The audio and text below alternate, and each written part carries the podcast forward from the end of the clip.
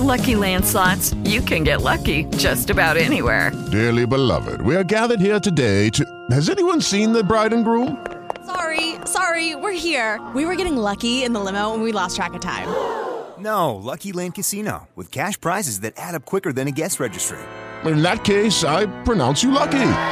Play for free at LuckyLandSlots.com. Daily bonuses are waiting. No purchase necessary. Void where prohibited by law. 18 plus. Terms and conditions apply. See website for details you the views expressed on this program are not necessarily the views of this station. Content is for educational purposes only. Consult a financial advisor or conduct your own due diligence if investing. Calls are pre-screened and the show was pre-recorded earlier this week. Ric is with Edelman Financial Engines, a part of Financial Engines Advisors, LLC, and the investment advisor that furnishes this program. Barron's ranks financial advisory firms based on assets managed, team size, experience, and regulatory record. Firms self-nominate. Investment returns and experience are not considered. Advisors in the Hall of Fame have been in the top 100 for 10 plus years. Future performance is not guaranteed. This is an encore presentation of The Ric Edelman Show. This is The Ric Edelman Show. Barron's ranks Edelman Financial Engines the number one independent investment advisor in the country. And Ric is in the Barron's Financial Advisor Hall of Fame. Now, here's Ric Edelman. A very happy holiday weekend to you. Yes, it's still a holiday weekend. Christmas is behind us. Hanukkah soon will be, but New Year's is ahead of us here on The Ric Edelman Show. And I want to talk about New Year's Eve. Are you going to New York? Are you going to go to Times Square to watch the ball drop? Think about this 2 million people will be in Times Square for New Year's Eve. If you plan on going, you've got to arrive very, very early because they now have been doing this ever since 9 11. They cordon off sections of Broadway to handle security as well as pedestrian traffic flow and such. And those 2 million folks get there really early to get their spot to watch the ball drop. They don't allow bags, they don't allow backpacks, they don't allow alcohol.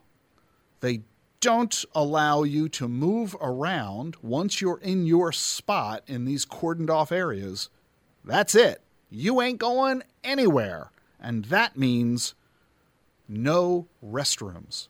There's nowhere to go to the restroom. The very few restaurants and bars that are open in the area do not allow the public in unless you have a reservation and you're dining in that establishment. You can't use their facilities, which means if you're going to get there in time for the ball drop at midnight, you need to arrive by 11 in the morning.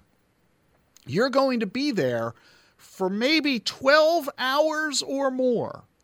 Think about that for a second. So, you know what a lot of people do? Since they are in a place outside where they can't leave, because if they leave, they're going to be kicked out and never to come back. They're not going to let you back in because the crowd will be too big. You'll lose your spot. You can't find a restroom. You can't leave your spot anyway to go, even if you could use a public restroom. And so, what a lot of folks say they do is they wear an adult diaper. And this way, they could handle being in the crowd for eight or 10 or 12 hours. Now, here's what I find so fascinating. The kids, and let's face it, they are mostly kids, right? They're, they're kids in their 20s, maybe late teens, and perhaps into their early 30s as well, who are doing this out of incredible excitement and fun and enthusiasm, have never done this before. These are people who have never before worn an adult diaper.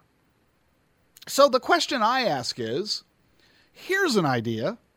How about you wear one right now? You've never done it before. I'm just curious. I've never worn one either. I'm just curious. How much volume does an adult diaper hold? And how much does it weigh? I'm just wondering what it's like to stand around, walk around for hours and look, look, we know that, that urine is warm, you know, it's body temperature, so not a big deal, but it gets cold once it leaves the body. And what's it like to stand there with this large amass of fluid between your legs for hours on end? those who write about this stuff on the internet, and yeah, you can pretty much find everybody writing about everything on the internet, They say that it can be excruciatingly painful once it gets cold.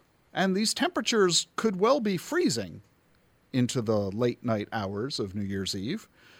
And I'm suspecting that the vast majority, perhaps all of these revelers, have never worn an adult diaper. How do they even know how to put it on? What if they don't put it on correctly? What if you do put it on correctly and you do use it at three in the afternoon? What do you do at 10 o'clock that night? How long can you hold it? How often might you need to use it? How much volume can this diaper hold? And what happens if you, you know, exceed the diaper's capacity? And here's what's even more fascinating. Even those who might be smart enough to say, I think I better try it on now before I go to New York, before I get to Times Square, make sure I know how to put it on and make sure I can put my jeans on over it. Okay. But I think in addition to wearing it as a trial, you should actually use it as a trial. And let's make sure it operates as you're expecting it to operate because better to figure all this out while you're in the comfort of your home when you can relieve yourself of the diaper itself uh, rather than discovering in the middle of Times Square at four in the afternoon that, oops, you should have thought more about this. Okay, and now you're wondering, why am I talking about all this on a personal finance show? The odds are you're not going to Times Square on New Year's Eve, and even if you do, odds are even better that you're not going to attempt to handle the trip with an adult diaper. Why am I talking about this? And would I please stop talking about this? Here's why it's an illustration that people often embark on an exercise of which they have no experience. And they sometimes take a little bit of a Pollyanna attitude oh, it'll be fine. Oh, it'll all work out. Well, let me ask you this question How much income are you going to have in retirement? And are you going to be able to live on that income in retirement. Or say that you're about to have a baby and you're assuming that one of you is going to quit working for a period of time, going from a two income household to a one income household, and you're saying, oh, it'll be fine, we'll work it out. In retirement, without my big paycheck at work, I'm going to live on my smaller Social Security income or my meager savings and investment income, and oh, it'll be fine. Or I'm planning to buy a new house and there will be larger expenses, and I'll just cut back on going out to dinner. I just won't travel as much. Oh, it'll be fine. How do you know? Why wait, in other words, until the event occurs to test the thesis as to whether or not you'll succeed. Why wait until you get to Times Square to prove the theory? So, if you are planning to retire and living on a certain income at that time, if you are planning to buy a house that will have a certain amount of expenses at that time, if you're about to have a baby and with it implications for household spending and household income, here's an idea start right now. Just as you should try on that diaper in your bedroom in the comfort of your home now, well in advance, days ahead of New Year's Eve, here's an idea. Act today as though you are retired. Act today as though you're in that new house. Act today as though the baby has arrived. Live right now on the income you say you're going to have to live on. Set aside the second paycheck that's going to go away. Pretend it no longer exists, because it one day, pretty soon, won't exist. Act right now that you're going to have the lifestyle that you know is soon coming. If you can't do it now while it's optional and voluntary, how are you going to be able to do it later when it's mandatory and required? Too often, we discover folks doing things for the very first time that they've never done before, have no experience engaging in and are shocked to discover the details associated with it. Yeah, I bought my car and sure, I can afford the monthly payment on the car. It didn't occur to me that the gas mileage is half of my old car and my gasoline bill is now double. I wasn't planning on that. Yeah, I bought my new house and I can afford the monthly payment, but my commute is further than it used to be. I'm spending more on fuel. Yeah, I got a new job and I got a raise, but at the new job, I've got to pay for parking, and I didn't have to do that at my old job. I didn't think about that. My old job allowed me to bring my lunch to work. My new job doesn't allow me to do that as effectively. I'm incurring extra costs that I wasn't anticipating. That's what financial planning is all about anticipating the future and making preparations for it today. One of the most effective things you can do for your planning is to act today as though the future is already here. If you need help figuring this kind of thing out, if you need help structuring your lifestyle accordingly, that's what we can do for you. Call us at 888 Plan Ric.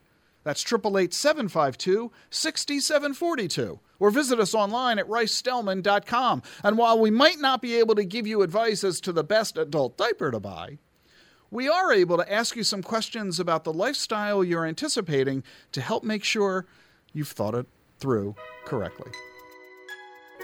I'm Ric Edelman. You're listening to, yeah, the truth about money.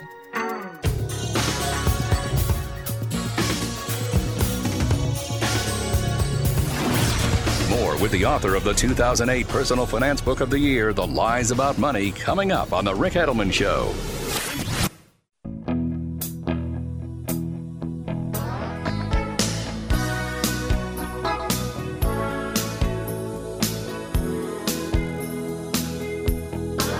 Welcome back to the Truth About Money. Ric Edelman here. We're starting off a new year. Good time to remind you that the key to investing successfully, that is, is to focus on the long term, not the latest headlines and the daily closes of the market. So, we've put together some of our favorite phone calls from the past year that'll help demonstrate how important it is to maintain that long term perspective and give you some other important considerations about saving and investing. And if you need help right now, call us at 888 Plan Ric or go to our website at ricedelman.com. That's ricedelman.com. Enjoyed today's show. Let's head off to Las Vegas. Travis is with us. How you doing, Travis? Good. How are you doing, Ric? Doing great, thank you. How can I help? So I've been hearing a lot about how interest rates are lower right now. Yep. And I'm just wondering how you know when it's a good time to refinance. Oh, that's a really good question. Uh, we are actively encouraging a lot of our clients to refinance their mortgages right now.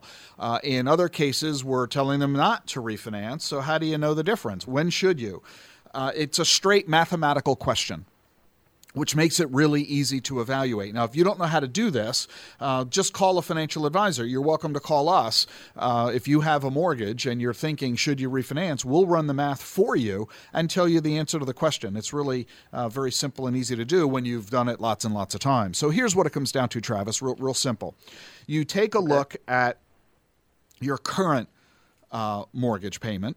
And so you know how much your mortgage payment is. What I also want you to determine is how much of your current mortgage payment is interest, because your payment is a combination of interest and principal. So, what portion of your payment is interest?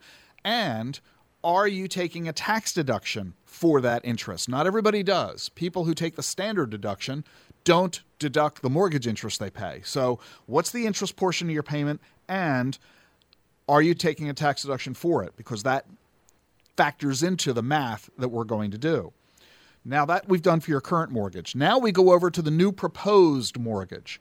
We take a look, if you were going to refinance, what's the new lower interest rate you're going to get, and what's the new payment going to be? And again, remember, part of that payment is interest. In fact, with a brand new mortgage, most of the payment, almost all of it, is going to be interest. So again, if you're going to deduct it on your taxes, that makes it even cheaper to uh, to have. So it's the more you deduct, the cheaper the loan gets. Now we look at the difference between the two. Let's say, for example, that the new loan is $100 less than the current loan. And you would ordinarily say to yourself, golly, I can save 100 bucks a month. I ought to go do it. But wait, there's one final piece of info that you've got to determine. What is the cost of obtaining that new loan. You see, every mortgage company charges fees, and there are a wide variety of fees associated with the process of getting or refinancing a mortgage. And those fees can be a good couple of thousand dollars. So let's say that the new loan saves you 100 bucks a month, but let's also say it costs you $2,000 in order to do it. Well, that means it'll take you 20 months, nearly two years, to break even. And then the question becomes do you plan on staying in the house for two years? Because if you're going to sell the house in three years, it probably really isn't worth it. If you're going to stay in the house for 10 years, then yes, it's a great deal.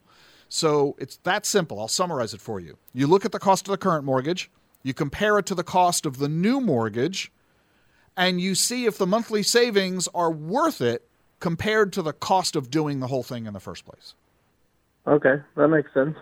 So, like I said, if you don't know how to go through that math and do that evaluation, we'll do it for you. Uh, we're happy to do it. Just call us at Triple H Plan Ric, and we'll run through the numbers and we'll give you the answer. And it is here's the good news. Like I said, it's just math.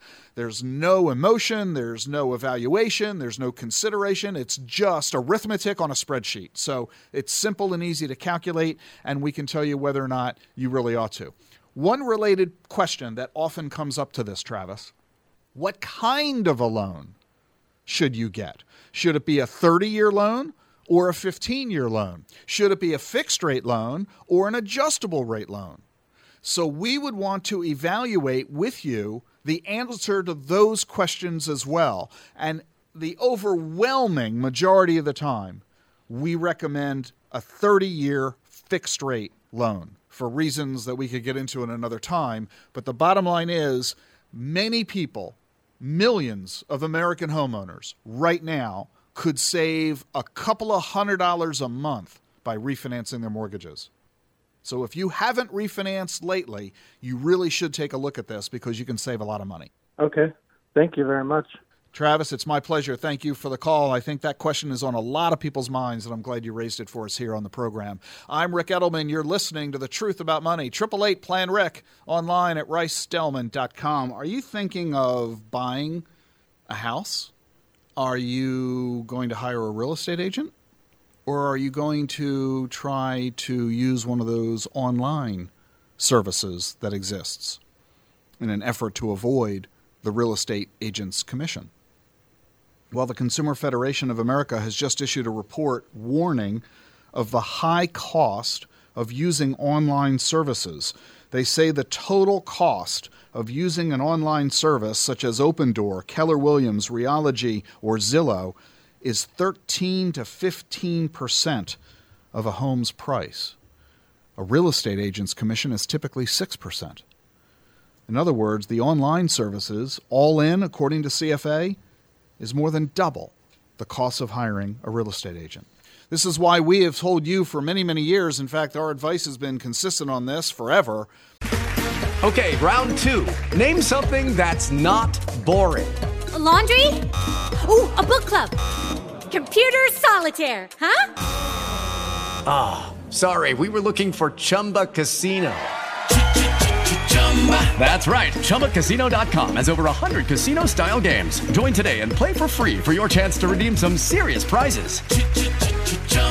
ChumbaCasino.com. No purchase necessary. Full prohibited by law. 18 plus terms and conditions apply. See website for details. You should not try to buy a home without the aid of a professional real estate agent. You certainly shouldn't try to sell one without the aid of a professional real estate agent either, because you don't know what you don't know. How many houses have you bought and sold in your lifetime? Do you realize that professional real estate agents do that every month? The more often you do something, the better you are at it. And chances are, when folks are looking at, oh my goodness, look at the commission I got to pay the real estate agent, think of the money, think of the time, think of the aggravation, think of the risks that the real estate agent helps you avoid. And that's what their service is worth in terms of value.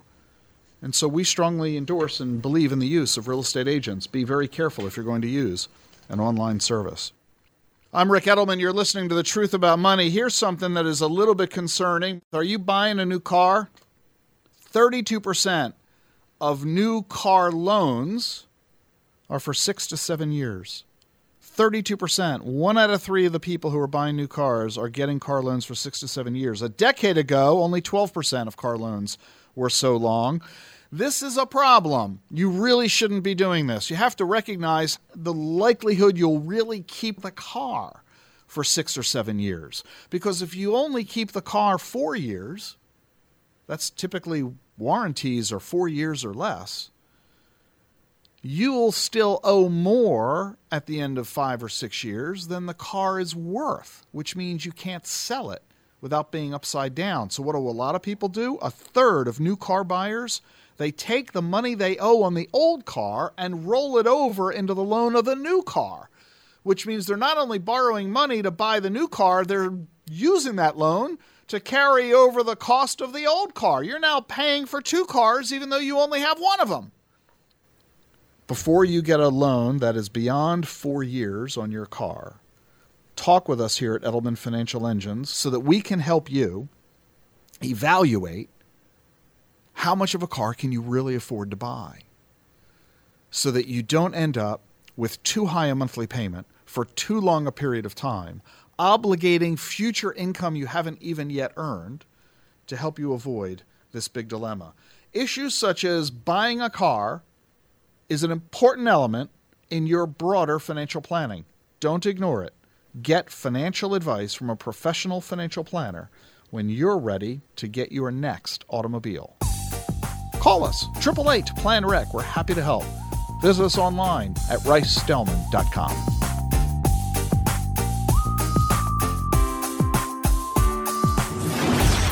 For free articles on personal finance, sign up for Ric's email update at ricedelman.com.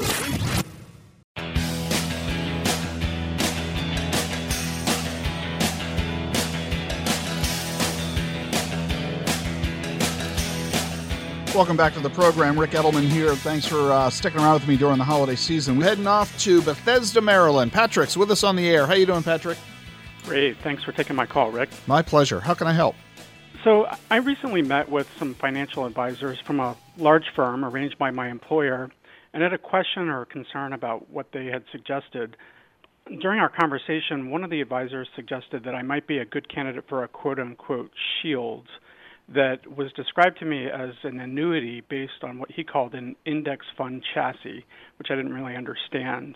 The way it was described was that the advantage is that there are literally no fees, and the fund would protect me or make me whole, he said, if the market declines by up to 10%, which he referred to as a shield 10, but it also would cap my gains if uh, after a certain point but I don't think he specified what that point was.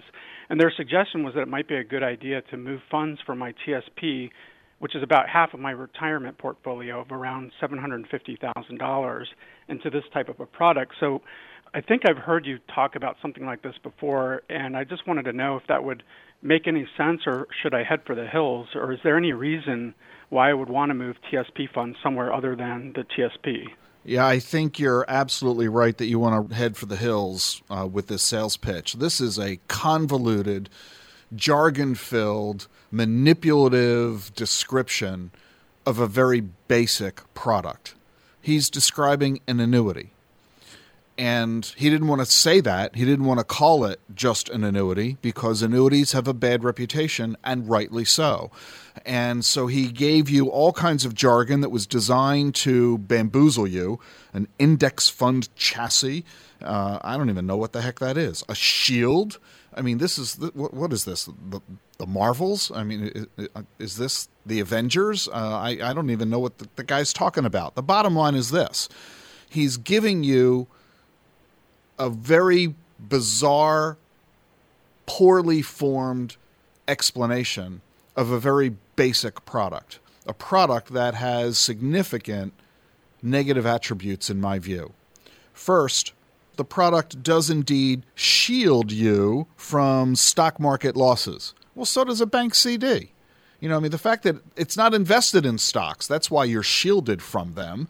And because you're not invested in stocks, you're not going to get the returns of the stock market. As he mentioned to you, there's a cap on the maximum amount of money that this product is going to provide you at any given moment.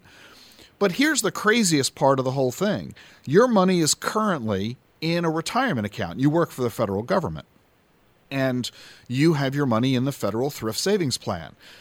The money invested there is at the moment completely tax deferred, meaning you don't pay any taxes on the money in your thrift account until you withdraw the money in retirement.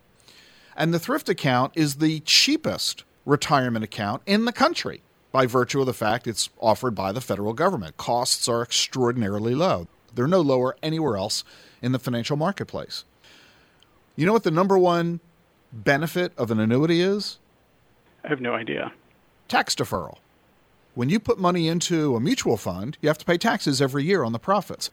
But if you put money into an annuity, the profits are tax deferred until withdrawal. Does that sound familiar? Tax deferred until withdrawal?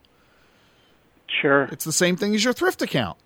In Right. other words, taking the money out of a thrift account, which is tax deferred until withdrawal, to move it into an annuity, which is tax deferred until withdrawal, isn't giving you any benefit. But what you are doing is generating massive new levels of fees, which is the most astonishing part of his entire sales pitch when he said to you, there are virtually no costs.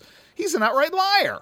Annuities are laden with expenses. How do you think he's earning the 10% commission he's going to get when you buy this thing? Where's that 10% coming from? Hint. It's Right. you. So uh, I think you're absolutely right. He's not offering you any particular arguments that would encourage me to say, yes, it's a great idea and you really ought to go do it. But I want to go backwards a little bit. You work for the federal government, yes? I did. I don't anymore. And you said that this meeting was set up via your employer. My current employer. That's correct. Your current employer different from the federal From- government. Not a not a government agency. All right, so let me get this straight. So you used to work for the federal government, right? That's correct. You now work for a private employer. Correct. And the private employer set up a meeting with uh, employees and this financial advisor. That's correct. And this financial advisor, let me guess, works for an insurance company. Yes, that's correct. And in the course of this retirement planning seminar, suggested that you take the money from your retirement plan at the federal government and roll it over to this annuity product. That's correct. All right. You, you should go to your employer on Monday and tell whoever it was, probably the HR department, uh, tell them that you spoke to me and I told you to tell them that they need to do a much better job at vetting the people that they permit into the company to solicit employees with really bad advice that is filled with conflict of interest, lack of disclosure, and fundamentally not serving the employee's best interests. That is exactly what I thought. Because I don't think your boss realizes what's going on. I don't think they realize that they just opened the hen house and invited the fox inside. Well, I don't think our HR department are necessarily financial experts, so Of I course agree not. with you on that. Yeah, that's the point. That was they, they didn't do this maliciously. They were trying hard to provide their workers with helpful financial info, and they didn't realize that the person that they were inviting in isn't an objective fee-based financial advisor, doesn't have a reputation as a financial educator, and instead was inviting a mutual fund salesman, or in this case, they were inviting an annuity salesman to come in and make an annuity sales pitch to their workers. That's not what I think your employer had in mind when they set this meeting up. I'm sure they didn't. Yeah. So they'd be happy to hear the feedback that you'll provide to them because they want to do a better job. And here's the exciting part employers are more and more devoted to the subject of financial security for their employees. Health and wellness uh, is a thing that employers have been dealing with a long time. They've offered seminars on improving your diet and quit smoking and get better exercise. And now they're recognizing that workers also need help with their personal finances. And so health wellness is now broadening to also financial wellness, which is wonderful. The problem is the employers aren't experts in this and they don't necessarily know who to turn to to invite into the firm. And this is a big deal for us because we're the nation's largest independent provider of investment advice to 401k plans here at Edelman Financial Engines, we work with more than 6,200 employers all around the country providing financial education, the kind that you should be getting, not the veiled sales pitches designed to produce big fat commissions in the sale of insurance products. And so it always drives me crazy when I hear stories like yours, Patrick, because we know there's a better way. It could be done so much superior to what your experience was. And you were smart enough to detect the problems. I wonder how many of your colleagues sitting around that room were just mesmerized by the fancy sales pitch and ended up making a decision that is not in their best interest. Well, I'm uh, the beneficiary of my mother, who gave me a signed copy of The Truth About Money many years ago, and I've been listening to you for a long time, and that's why I thought to call.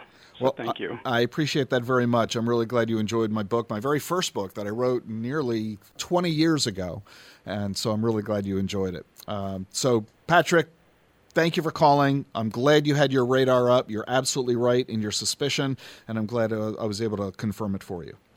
Thanks very much. I appreciate it. You're welcome. You're listening to The Ric Edelman Show, and I'm really glad that you are. It means you're focused on your personal finances. You care about where you're headed financially. And if you've got questions about any aspect of your personal finances, give us a call at 888 Plan Ric. That's 888 752 6742, or visit us online at ricedelman.com.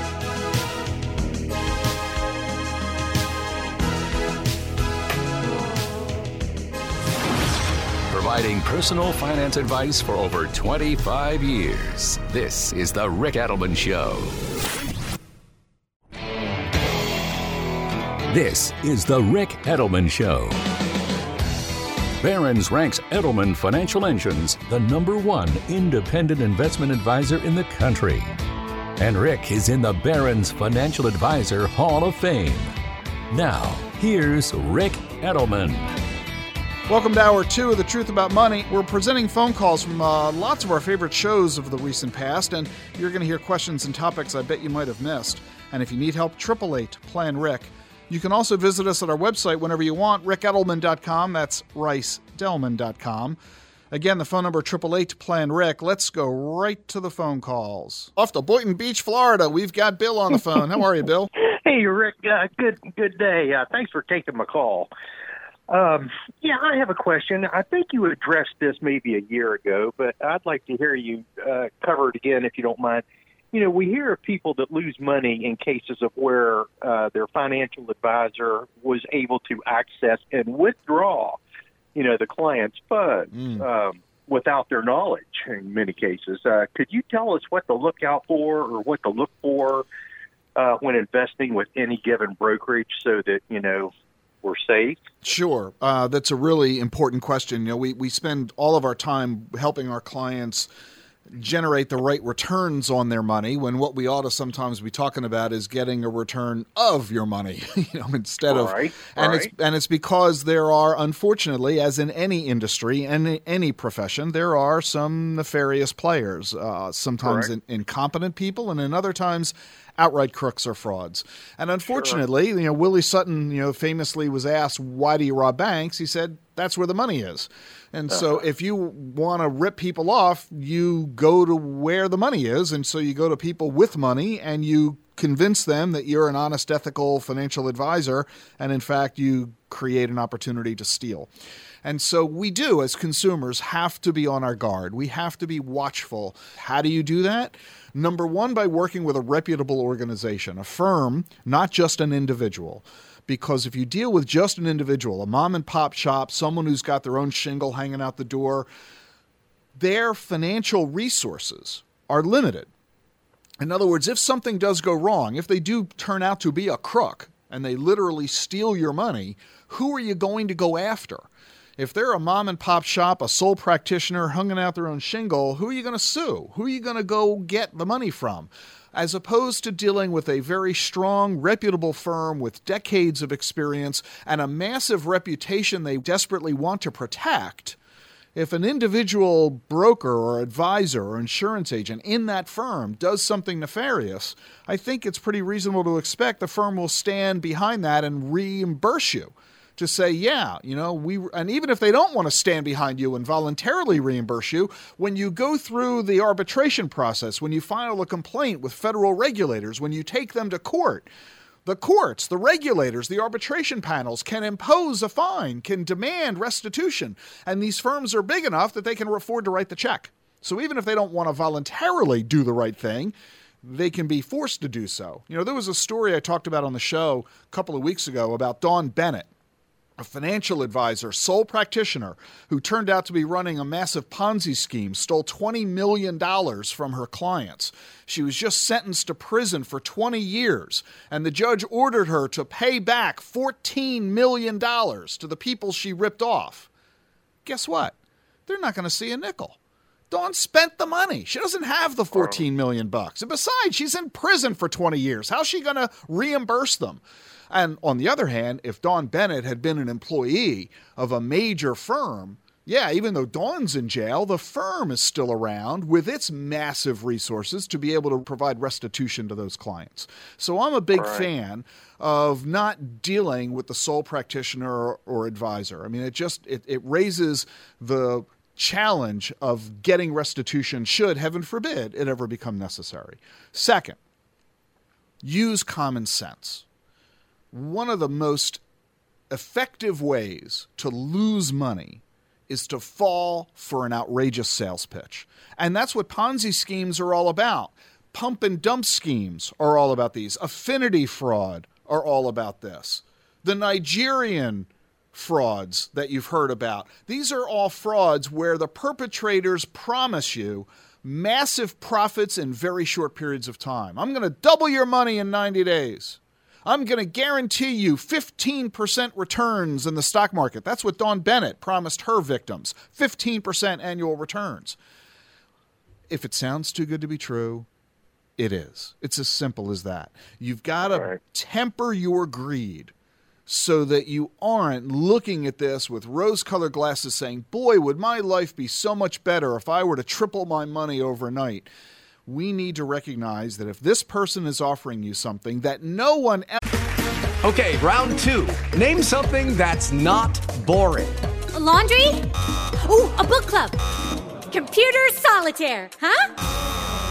Ah, oh, sorry, we were looking for Chumba Casino. That's right. ChumbaCasino.com has over 100 casino style games. Join today and play for free for your chance to redeem some serious prizes. Chumba. ChumbaCasino.com. No purchase necessary. Full prohibited by law. 18 plus terms and conditions apply. See website for details. Else, anywhere else is offering, odds are really high it's a fraud. Next. Right. Do not ever write your investment check payable to your advisor or to your advisor's firm. Your check, for example, here at Edelman Financial Engines, our clients never write their investment checks payable to Edelman Financial Engines. They write their checks payable to Charles Schwab or to TD Ameritrade or to E Trade, the custodians that we use on behalf of our clients for the management of their assets. So we never actually have possession of our clients' money. We never have control of our clients' money. We never have access to it. All we have is permission provided by the client to execute trades in their account at Schwab Got or TDA it. or E Trade, so that we can, you know, buy and sell securities on their behalf, but we can't liquidate money. We can't access money. The money can only be accessed by the client. If a liquidation is made, it can only go to the address of record, the client's home address. So you never want to make your check payable to your advisor or to your advisor's firm. And if they demand that, that's a red flag. Guess what? That's what Bernie Madoff did. Bernie Madoff demanded that his clients write their checks payable to Bernie Madoff, giving him control over the money. Major red flag. Here's another one. Do not allow your advisor to send you your account statements. Your advisor can show you data, sure, we do for our clients all the time. In fact, on our website, uh, our client portal, we allow our clients to see the value of their accounts and so on. That's fine. But that doesn't mean we're actually sending them their official statements. Their official statements are coming from their custodian, TDA, Schwab, or E Trade, not us. Bernie Madoff was sending statements to his clients that he manufactured. And guess what? Since he was manufacturing them, he said whatever he felt like saying. Total lie. Sure. So if your statements are coming to you from your advisor, that's a red flag. If your interesting, if your advisor refuses to provide you statements, that's a huge red flag. So when it comes right down to it, you should be thinking about your relationship with your advisor in context, or I would say reference to your bank. You know what it's like dealing with your bank. Your bank sends you monthly statements. Your bank is a big institution. Your bank isn't making outrageous promises. And similarly, a rational, reasonable, honest, ethical, legitimate financial advisor will be acting likewise. Big organization, strong reputation, ample financial resources to solve problems should they occur isn't making outlandish promises, providing good service, delivering on the goals and objectives that you've established as the uh, point of the relationship. Simple as that. Interesting, Ric. So if I had an account with you guys, it would actually be, uh, correct me if I'm wrong, with Charles Schwab or Fidelity, whoever I chose, but you guys would be making the decisions. Is that how it works? Yes, with one tiny little twist that matters more to us than to you. When you deal with uh, a financial advisor like us, and we establish an account for you, say at TD Ameritrade, we aren't going to open your account for you at TD Ameritrade as you know it. What we're going to do is open an account for you with TDA Institutional. TD Ameritrade has a separate division in their business specifically okay. for financial advisors. And we hmm. provide our clients accounts there because we have services, access, and in fact, pricing that isn't available to you as a retail investor. So, yes, your account might be opened at Schwab or Fidelity or TD Ameritrade or E Trade or somewhere else, but we, as the advisor, will be able to provide benefits and services to you that you can't get on your own. And that's one of the reasons people say, oh, yeah, I'm going to open an account with TDA, but I'm going to do it through Edelman Financial Engines because I get benefits that way that I don't get if I go to TDA directly. Got it. Interesting. I, that that's very comforting. Seriously. I'm glad that it is. And, you know, it's so easy to avoid getting ripped off, and it pains us to no end when we see people harmed because we know it was so easy to see those red flags and to avoid the issues. One of the other aspects I didn't even mention, I guess I, I ought to, is that before hiring an advisor, you should Google them check them out. Right. The good news about the internet these days is that everybody's everywhere, and it's easy to identify that this person has a reputable background, uh, is an upstanding citizen. At SEC, uh, go to sec.gov or go to finra.org. They both have databases. They let you type in the name of the advisor or the name of the firm, and right there will pop up the regulatory history. You'll be able to see if there have been complaints, if there have been fines or suspensions why anybody would hire a crook to me is just outright laziness. And yet I talked on the right. on the show just a couple of weeks ago of uh, the fact that there's a guy who went to prison for securities fraud. And he's under house arrest right now. He's serving out the latter part of his term in his home. And he's perpetuating another Ponzi scheme while still serving the sentence of his first crime. the only way someone could fall victim to this is if they didn't bother to Google the guy's name because they would realize he's a convicted felon. All right. Thank you so much for your time, Ric. You're very welcome. I appreciate the call. I'm Ric Edelman. You're listening to The Truth About Money. Triple Eight Plan Ric online at ricedelman.com.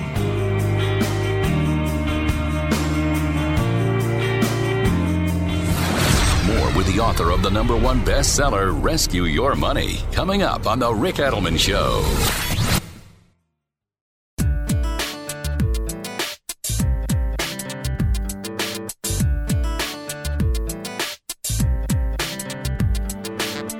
Let's do some phone calls here on the Ric Edelman Show. Off to Jackson, California. Mary's on the program. How are you, Mary? Hi, I'm fine. How can I help you? Well, I'm calling for my son. He's a truck driver. Mm-hmm. He just moved to Texas, and he needs um, tax accountant. He needs to know where to put his money for retirement and taxes, and he's um, needs to know everything about money, I guess. Okay. Let me take a wild guess. He moved to Texas from California. Yes. Isn't that amazing? I know this stuff. And, and, the reason I say that is that there's a huge exodus out of California these days to Texas and Nevada because of taxes, because there's a big state income tax in, in California, and Texas, of course, is tax free, as is Nevada uh, and Florida while we're at it. And uh, so that's not uncommon for people. Whenever I hear somebody saying, I moved to Texas, odds are pretty good they came from California. And why, why did I say California as opposed to, I don't know, Arizona because there are a lot more people who live in California than live in Arizona. It's just California is the most populous state in America. So anyway, so yes, you're, uh, you're you said he's a truck driver. Is he an employed truck driver or does he own his own truck? Is he self-employed?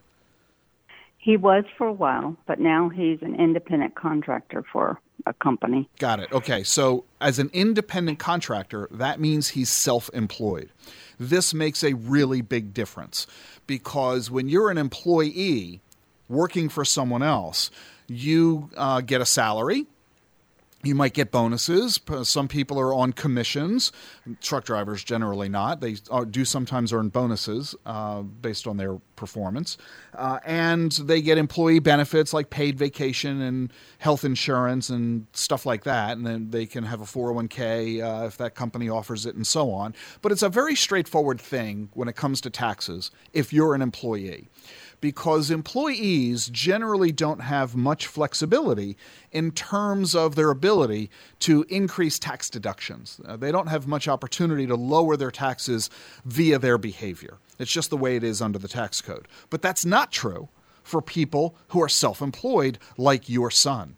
Because he's an independent contractor, that under the IRS rules means he's a self employed individual. And this is wonderful because it means, as a self employed individual, your son can take all sorts of deductions for the operation of his business.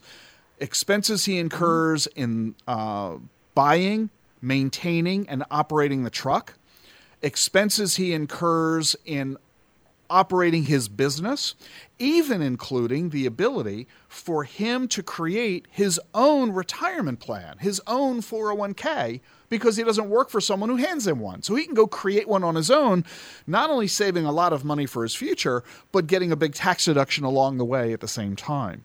And for all these reasons, you're absolutely right. He needs a good tax preparer someone who is skilled and experienced in dealing with self employed individuals. And he also needs a good financial advisor because there are a lot of issues that your son is dealing with that go beyond the taxes. Such as the creation of a retirement plan and creating a proper savings uh, and, and helping to make sure that your son is operating his business in a way that shields his, himself personally and his family from liability. Because as a self-employed person if heaven forbid he gets involved in an auto accident while on the job he is personally liable. And that could wipe him and his family out financially. There are ways we can protect against that uh, such as the formation of a limited liability company or other corporate entity. And so he needs good financial advice in addition to good tax advice. Uh, he needs good legal right. advice. So we can help your son with all of this. We have offices uh, throughout the state of Texas, and we work closely with outside accountants and attorneys uh, and other professionals real estate agents, mortgage professionals, uh, insurance professionals, and so on to help provide the resources that your son needs. So, all that is necessary here is for your son to give us a call, and we can hook him up with one of my colleagues, and we'll get everything taken care of for him. All right, I'll give him your number. I'm really glad you're looking out for your son, especially since he doesn't have the time to do it running his own business and being on the road all day long. Uh, but he's going to have to take a little bit of time to take care of some of this uh, housekeeping stuff. Right. And I'll keep after him, as mothers do. As mothers do, yes, indeed. It's it's what uh, my mom calls a nudge. That's okay. Um, so you keep doing what you're doing, Mary. Your son will be better off for it. And the more he complains about it, the more you know you're right. Right. Well, thank you. You're very welcome. Thank you so much for calling. You can do what Mary did for yourself or for your family, whether it's your kids or your parents. Give us a call on their behalf. We're happy to help. Triple Eight Plan Ric. That's triple eight seven five two sixty seven forty two. Online at ricedelman.com. If Mary's son is moving to Texas, he may very well be buying a home. Are you thinking of buying a new home?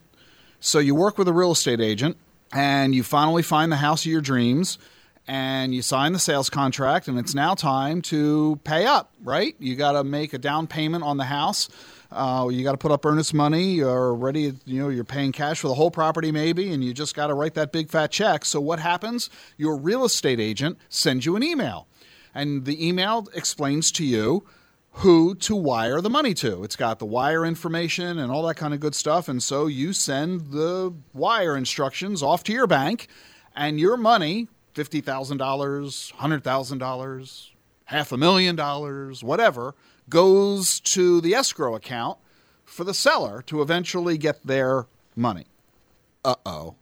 According to the FBI, there were more than 11,000 victims nationwide last year alone who suffered wire transfer fraud. It cost $150 million last year in losses. What's happening is that crooks are hacking the email accounts of real estate agents. And by trolling through the emails, they can see which client is about to buy a house. And they send false wire transfer instructions to the buyer. So you get an email that you think is from your real estate agent. It, it is, in fact, from your real estate agent's email account because they hacked it. But it wasn't your agent who sent it to you. And they have instructions for you to send a wire, and it's false set of instructions. So there are now apps on the marketplace, Modus, Trust Funds, Zocam, and others, that help to defend against wire transfer fraud. If you're shopping to buy a new house, talk to your real estate agent about how they're protecting you from wire transfer fraud. You can be pretty confident that this is a hot topic in real estate circles, and it's a pretty fair bet that your real estate agent is on top of this. So make sure you talk to them about it so that you are taking the steps necessary to protect yourself against the risk of accidentally wiring hundreds of thousands of dollars to a crook instead of buying the home of your dreams. So, talk to your real estate agent about how they protect you. I'm Ric Edelman. You're listening to The Truth About Money. Triple H Plan Ric online at ricedelman.com.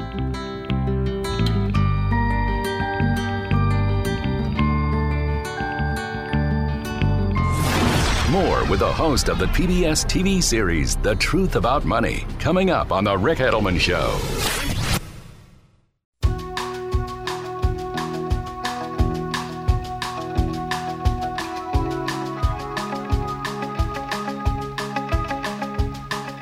Welcome back to the Ric Edelman Show. If you have some downtime this holiday season and you're thinking about getting your financial house in order for the new year, call us. 888 Plan Ric. That's 888 752 6742. Or visit us online at ricedelman.com. That's ricedelman.com. You can take care of one of your New Year's resolutions before the new year. Just give us a call or visit our website. For now, let's go back to the telephone calls here on the Ric Edelman Show. Heading off to West Orange, New Jersey. Gary, you're on the air. How you doing? Hello, Ric. I love your show. Thank you. Uh, about a month ago, I'm driving and I'm flipping the stations, and I get another financial show, and the first thing the guy says is never buy a bond fund because you will get stuck with some terrible bonds. And I said, "Whoa!"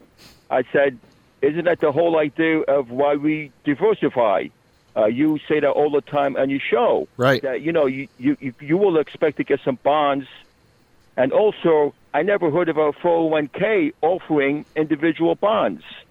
Exactly. And number three, how is the average person going to have the expertise and time to study individual bonds?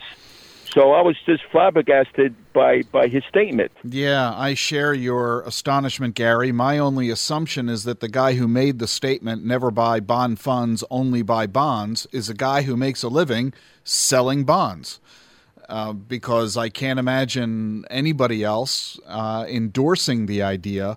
Uh, it is a fundamental question that uh, consumers need to understand. I'm glad you're raising the point and here's what it comes down to we know there are two major asset classes stocks and bonds.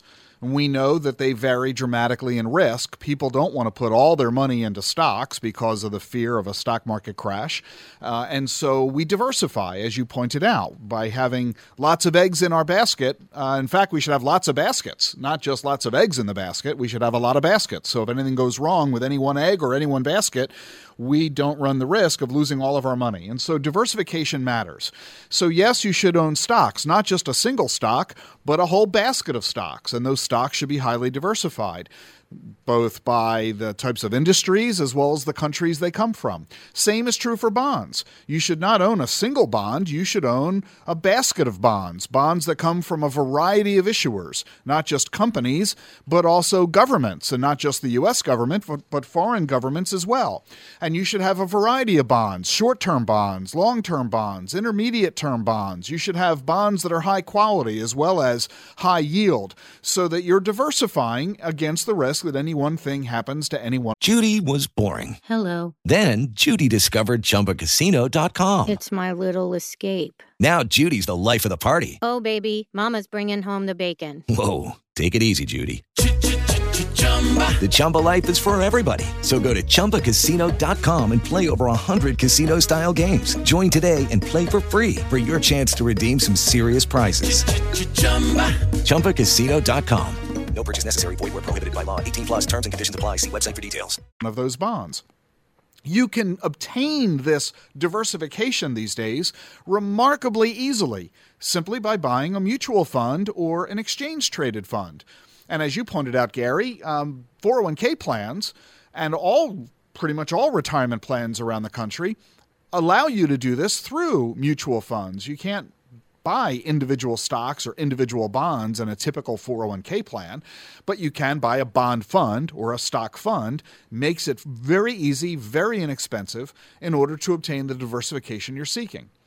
But having said all the above, I do want to point out that there is one advantage to buying an individual bond that you don't get with a bond fund. It's the maturity date. In other words, if you buy an individual bond, we know that the value of the bond will fluctuate. It'll go up and down along with interest rates in the economy. And if you sell the bond prior to maturity, you might get more or less than what you invested. Most bonds start out by being worth $10,000. That's typically what you pay for a bond. And if you sell it before maturity, you might get more than 10 grand or less than 10 grand. But here's the key if you hold the bond to maturity, you will get your 10 grand back because the issuer promises to do that. So as long as the issuer didn't go broke, they will pay you back your 10 grand. So the maturity date does give you the ability to be sure that you're going to get your money back. You simply have to wait for the maturity date. And if that maturity date is 10 years, you got to wait 10 years. If it's 30 years, you got to wait 30 years.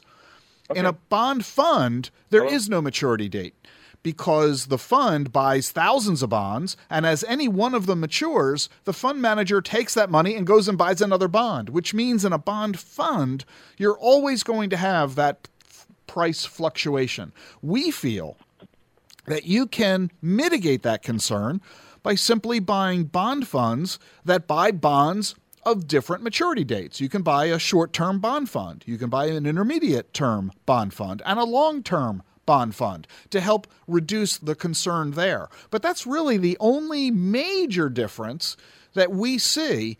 And it's not enough of a difference to suggest that you should never own a bond fund and only buy individual bonds. I don't, I don't agree with that guy at all. So, I hope that makes sense. I think you're absolutely right, Gary. I have to believe that the guy who is telling people to never buy a bond fund and only buy bonds is making a living selling bonds. So you always have to question what's the motivation of the individual you're listening to? Do they have an agenda? Do they have a conflict of interest? Have they disclosed it to you? I would hope that he did. I would hope that he was blunt and honest and open, saying, I am a bond salesman and I earn a living on commission selling bonds to my clients. I would hope that he would have said that.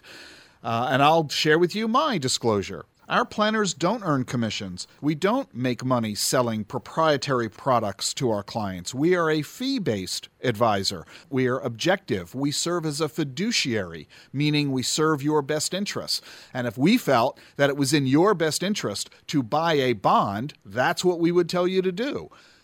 We don't feel that way, which is why we provide our clients with bond funds, a variety of bond funds, in order to obtain the diversification for our clients' portfolios that I've just described.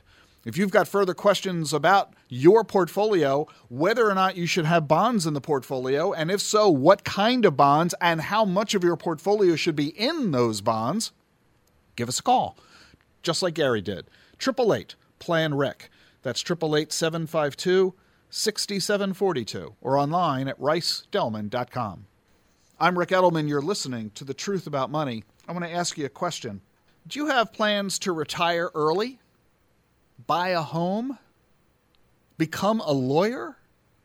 You shouldn't do any of those three things. Not if you want to be happy.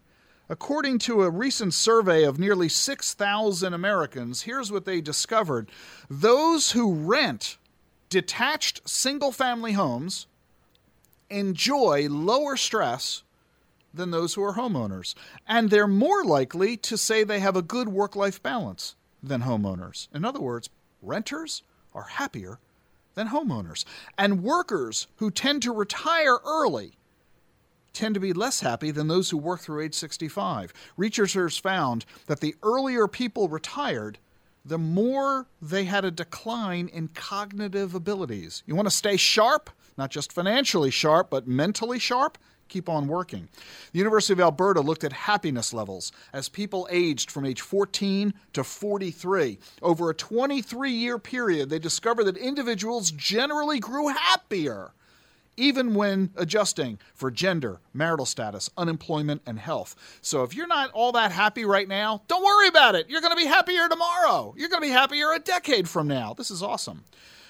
Except for, you know, lawyers. According to the research, lawyers are particularly unhappy. They suffer depression three and a half times more often than everyone else in society.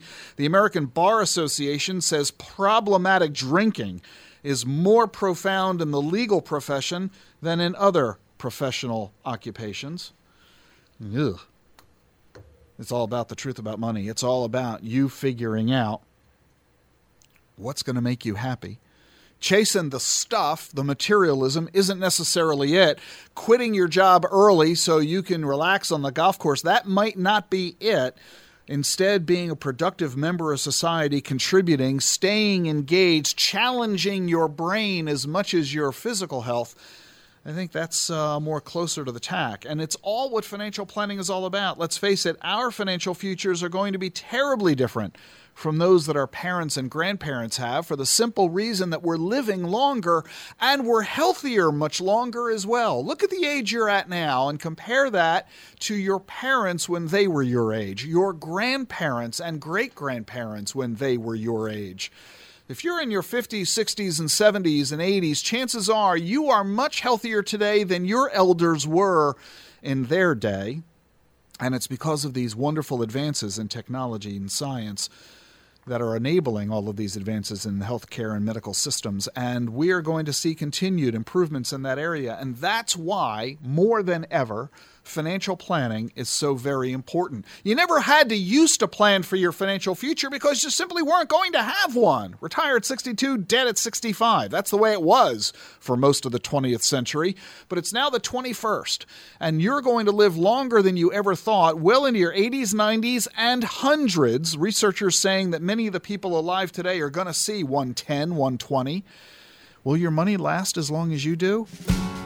If my colleagues and I here at Edelman Financial Engines can help you, call us at 888 Plan Ric or visit us at ricedelman.com.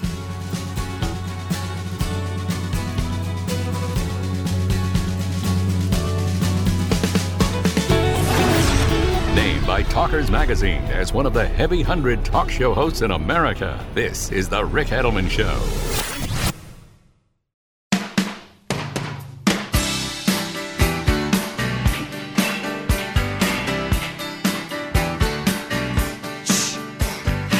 Taking telephone calls here on the Ric Edelman Show. We're heading off to Palatine, Illinois. Jay, welcome to the program. How are you? Good, Ric. Thanks for having me on today. What can I do for you, Jay? Well, I've been following you for several years and uh, want to thank you for helping all of us with our finances. My pleasure. And I went to visit a financial planner, and she uh, confirmed that uh, my wife and I are in pretty good position, good but she you. did make two recommendations. Okay. One was to improve our cash position, which we have, mm-hmm. and the second was to start looking into uh, long-term care options. Okay. As part of my research, I ran into something I've never heard of called a continuing care at home service. And um, one of these firms, I'll just give you the general outline. They require a large deposit, maybe excess of 180 to 200 thousand dollars. Mm-hmm.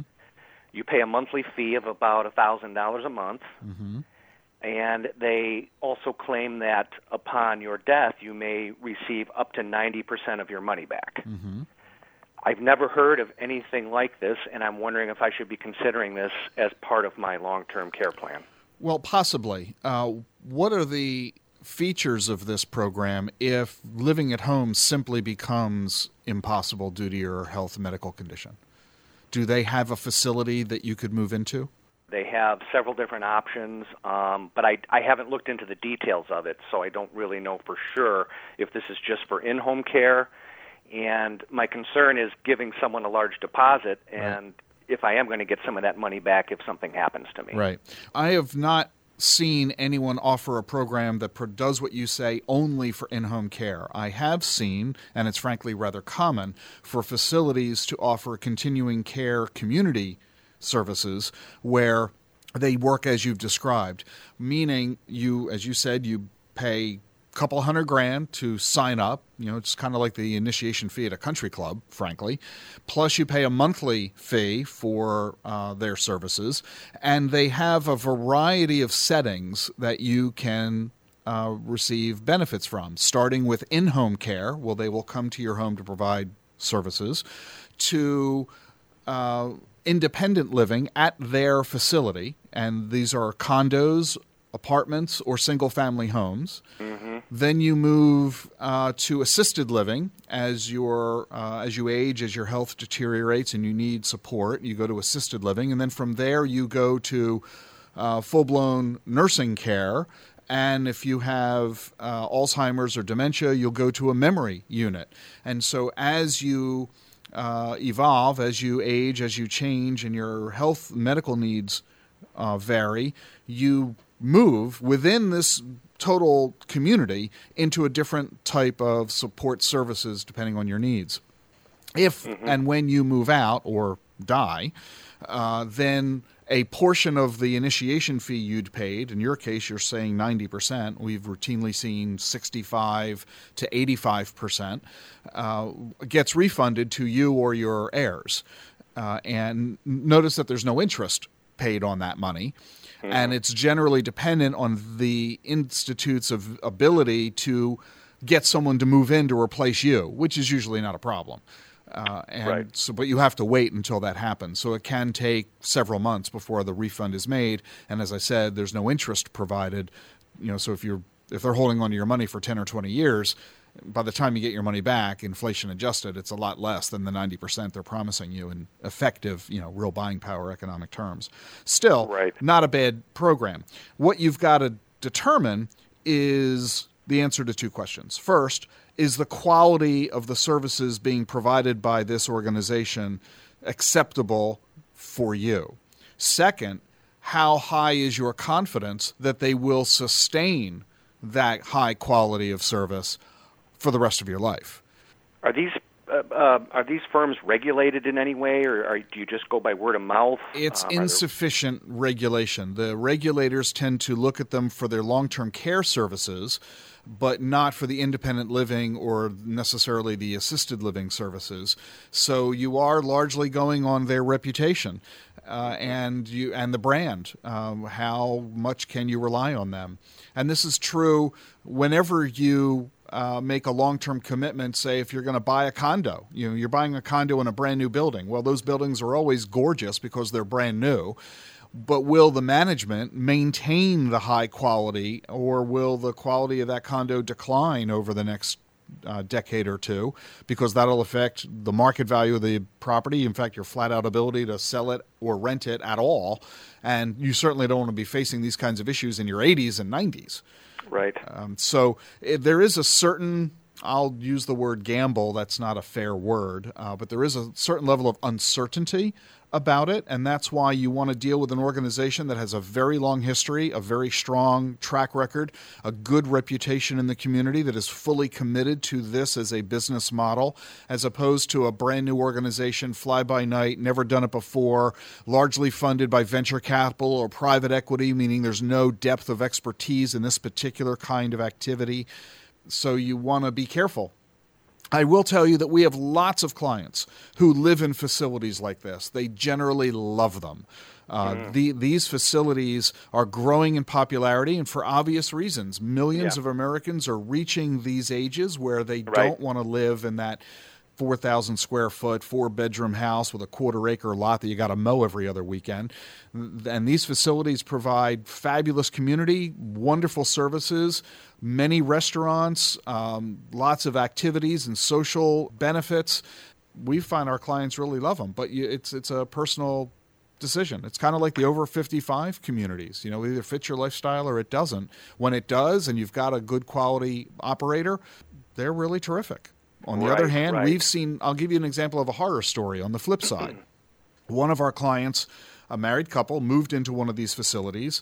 His health then declined, and the facility prohibited them from going to the community dining hall. Why? Because he was in a wheelchair and drooling, and the other residents didn't want to see that while they were dining. And so the facility management prohibited them from going to the dining room together and basically said the husband has to move into assisted living, but the wife, who doesn't need those services, has to stay in their apartment, forcing them to basically separate from each other. And these were the, within the rules of the property. So, were they fully aware of these kinds of rules? What happens if one of you sustains a health issue that the other one does not, etc. So, these are the kinds of things you need to evaluate. Not just does it meet your lifestyle today, but will it fit your evolving lifestyles as you age and as you age differently between the two of you. Yeah, and that's an important point because she's 12 years younger than I am. So it's likely that I'm going to have health issues before she does. Yeah. So uh, that's a scenario that would be horrible. So go to the facility, look, check them, and say, "Hey, show us other couples that have been living in your facility for a long time, where they have very different health situations. Mhm. How's it working for them? Because what they are, you will be." Yeah, and typically, well, since I'm still fairly in good health, I wouldn't be looking at something like this for a while. But you think you need a year in advance to start researching some of these facilities to feel comfortable with that before making a commitment? Oh, I think you should move into them as soon as you're ready to move into them. I mean, in Mhm. 55 plus communities, people move in in their 50s. Others wait Right. until they're in their 80s. So Right. it's just a lifestyle decision. I see. Well, I appreciate your help today, and longtime listener, and I'll continue to follow you. You're very welcome. Thank you. If we can help you, yeah, triple eight Plan Ric is how you reach us here at Edelman Financial Engines. That's triple eight seven five two sixty seven forty two, or online at ricedelman.com. I'm Ric Edelman. It's been a pleasure being with you. Have a fabulous weekend and a wonderful New Year's. Wonderful prosperity and health and happiness to you and yours. And I only get to say this once a year. I'll see you next year. And that's a wrap. As a reward, you'll have no radio for the rest of the week. Go to your room.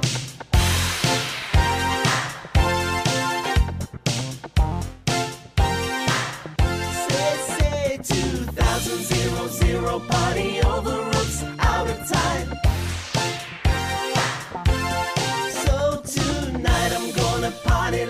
like 1999. Get the truth about money every weekend on The Ric Edelman Show. Lucky Land Casino asking people what's the weirdest place you've gotten lucky? Lucky? In line at the deli, I guess? Aha, in my dentist's office. More than once, actually. Do I have to say? Yes, you do. In the car before my kids' PTA meeting. Really? Yes. Excuse me, what's the weirdest place you've gotten lucky? I never win and tell. Well, there you have it. You can get lucky anywhere playing at LuckyLandSlots.com. Play for free right now. Are you feeling lucky? No purchase necessary. Void where prohibited by law. 18 plus. Terms and conditions apply. See website for details.